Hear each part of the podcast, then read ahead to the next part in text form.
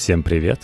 В свое время в другой стране, в другом веке, один известный, но ныне не здравствующий актер в фильме легендарного, но ныне тоже не здравствующего режиссера Балабанова заявлял, что сила, дескать, в правде. Да, другое время это было. Если говорить о правде, я не смотрел это кино, к сожалению. В нашем времени у кого сила, тот и говорит, что есть правда. Почему войны силовиков – это не то, что мы думаем? Текст Екатерины Шульман, политолога, доцента Института общественных наук, ранхикс для слон.ру. Зачем вообще гражданину интересоваться перестановками в административных структурах и борьбой силовиков друг с другом, если он не работает в этих структурах и сам не силовик? Необходимости отличать Управление собственной безопасности ФСБ от Департамента экономической безопасности той же службы, а службы безопасности президента, в частности, от ФСО в целом. Расшифровывать аббревиатуру КУЭП и ПК, а также уметь показывать на карте – поселке Ящерево, Акулинина, Сосны и озеро есть нечто довольно избыточное и унизительное. Не намного умнее выглядит выискивание тенденций и трендов в том сочетании разнонаправленных случайностей, которым заполнена ежедневная новостная лента. Постараемся сформулировать тот необходимый минимум понимания происходящего, который не включает запоминание сложных схем «такой-то человек, человек такого-то», и вообще не требует знаний каких-либо фамилий. Любовь к пирогу. То, что мы видим, то, что мы видим, это не скоординированная кампания, не война с коррупцией, не чистки, а неизбежный ход вещей. Обострение внутривидовой конкуренции на фоне сужения ресурсной базы. Это основная причина. Есть и несколько дополнительных, совпавших по времени. Среди них наиболее значимая естественная смена поколений. Первые спутники президента состарились. Молодые силовики доросли до генеральских чинов и генеральских же аппетитов. В чем разница? Антикоррупционная кампания от чисток отличается, в общем-то, только отношением употребляющего эти термины.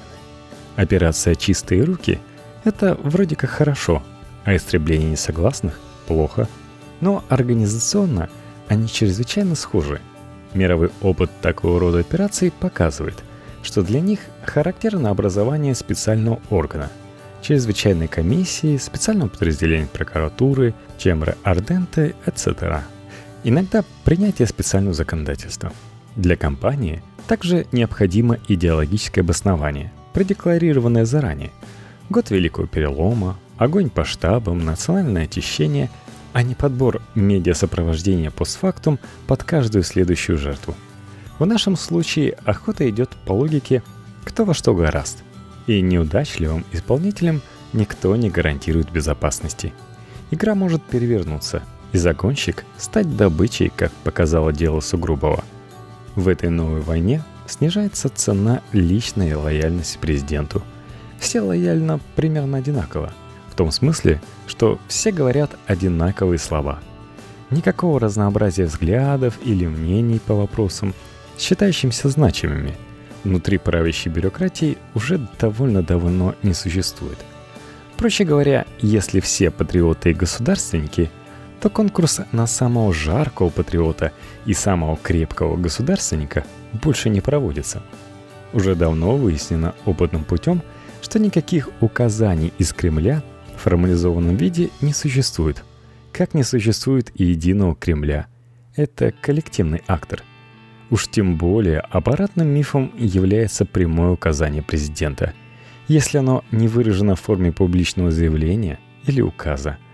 Условно Кремль окружен бюрократическими кланами разной степени приближенности, каждый из которых пытается угадать, что именно он начальственно уме, и действует соответственно – Поскольку борьба идет за ресурсы административные и финансовые, то надо понимать, что борющиеся стороны представляют собой даже не кланы, а группы интересов.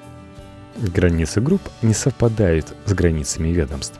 Поэтому говорить о противостоянии ФСБ и ФСО или ФСБ и МВД не совсем правильно. Это примерно такой же этиологический миф, как популярная несколько лет назад башни Кремля – которым приписывали даже какие-то идеологические различия. В одних сидели либералы, в других – ястребы. Например, в каждом силовом ведомстве управления собственной безопасности обычно укомплектовано кадрами из ФСБ. А внутри самой ФСБ этот департамент тоже находится в конфликте с другими управлениями. Распространена ситуация, когда заместители начальства ведомства представляют разные группы – и отнюдь не все они являются креатурой самого руководителя. Дополнительно усложняет ситуацию то, что границы и состав самих групп текучи. Сколько не сравнивая российскую систему власти с мафией, устроена она все же по-другому и состоит не из отрядов, преданных своему патрону до самой смерти, а из оппортунистов с планомерно возрастающими аппетитами.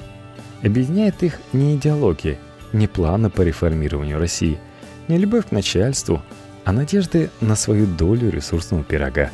Казавшиеся устойчивыми партии старых друзей Путина или сослуживцев по ГДР размываются. На смену кооперативу «Озеру» приходит поселок Ящерево. Сложное равновесие. Так как мы наблюдаем не кампанию по борьбе с коррупцией и не чистку, как ее понимали в советское время, то следует выделить несколько важных черт происходящего. Во-первых, нет головного ведомства, чистильщика, нет штаба компании. Каждый старается, исходя из собственных представлений. Сейчас ФСБ выглядит ведущим исполнителем и карающим мечом. Но внутри самой службы происходит переформатирование Департамента экономической безопасности на фоне усиления службы собственной безопасности. Ослабление СКР может обозначать усиление Генпрокуратуры – Борьба за таможню – источник крупнейших финансовых потоков. Будет предметом жесткой конкуренции, в том числе и внутриведомственной. Во-вторых, нет и финального победителя. Для того, чтобы система сохранила себя в своем нынешнем виде, ей необходимо поддерживать неустойчивый баланс между ключевыми акторами. Ни один из них не может победить всех остальных. И даже не может образоваться двух ключевых игроков, сражающихся друг с другом – Примеры того, как система поддерживает это равновесие, мы могли наблюдать в истории с созданием Национальной гвардии.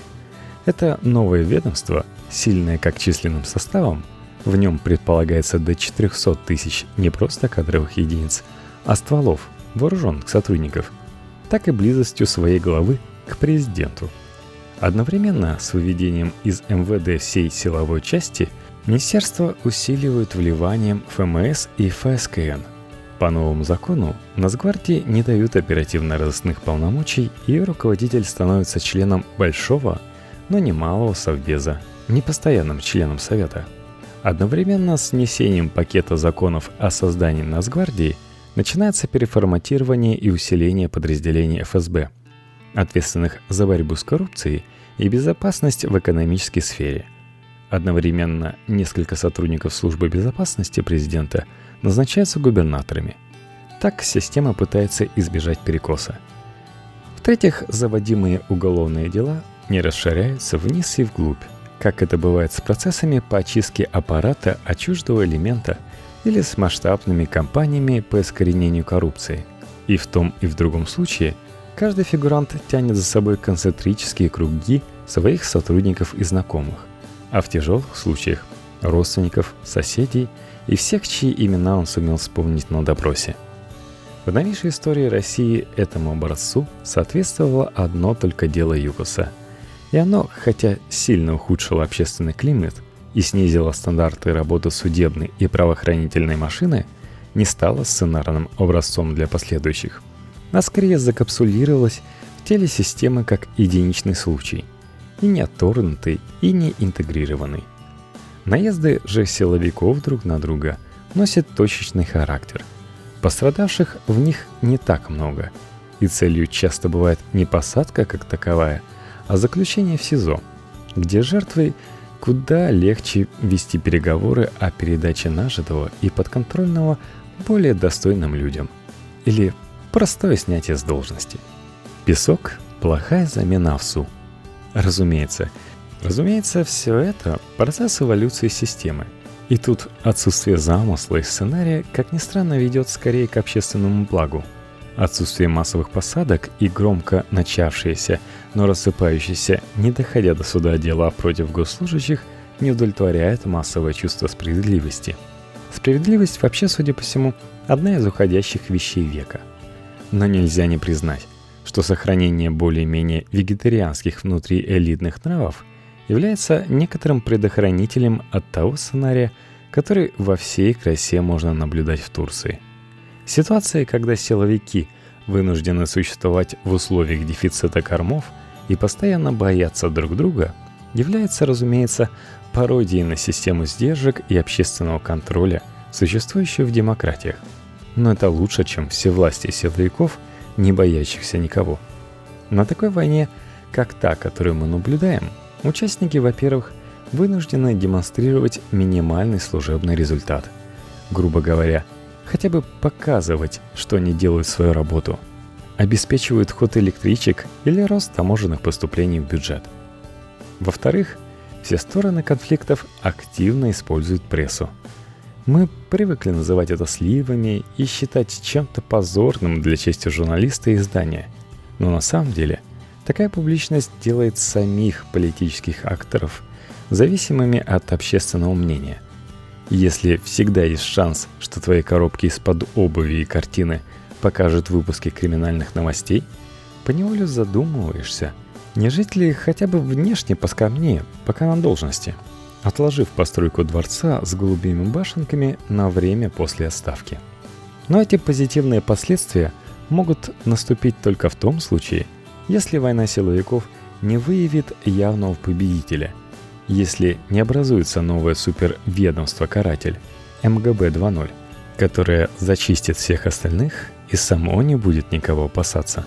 К счастью, интересы безопасности системы, а не воображаемой государственной безопасности требуют сохранения равновесия, которое достижимо только сохранением конкуренции. Именно наличие победителя, а не война всех против всех, способна привести к тому, о чем часто спрашивают наблюдателей – к внутриэлитовому расколу и планам переворота. Заговор имеет смысл затевать в условиях, когда риски от него ниже, чем риски от проигрыша во внутривластной конкуренции.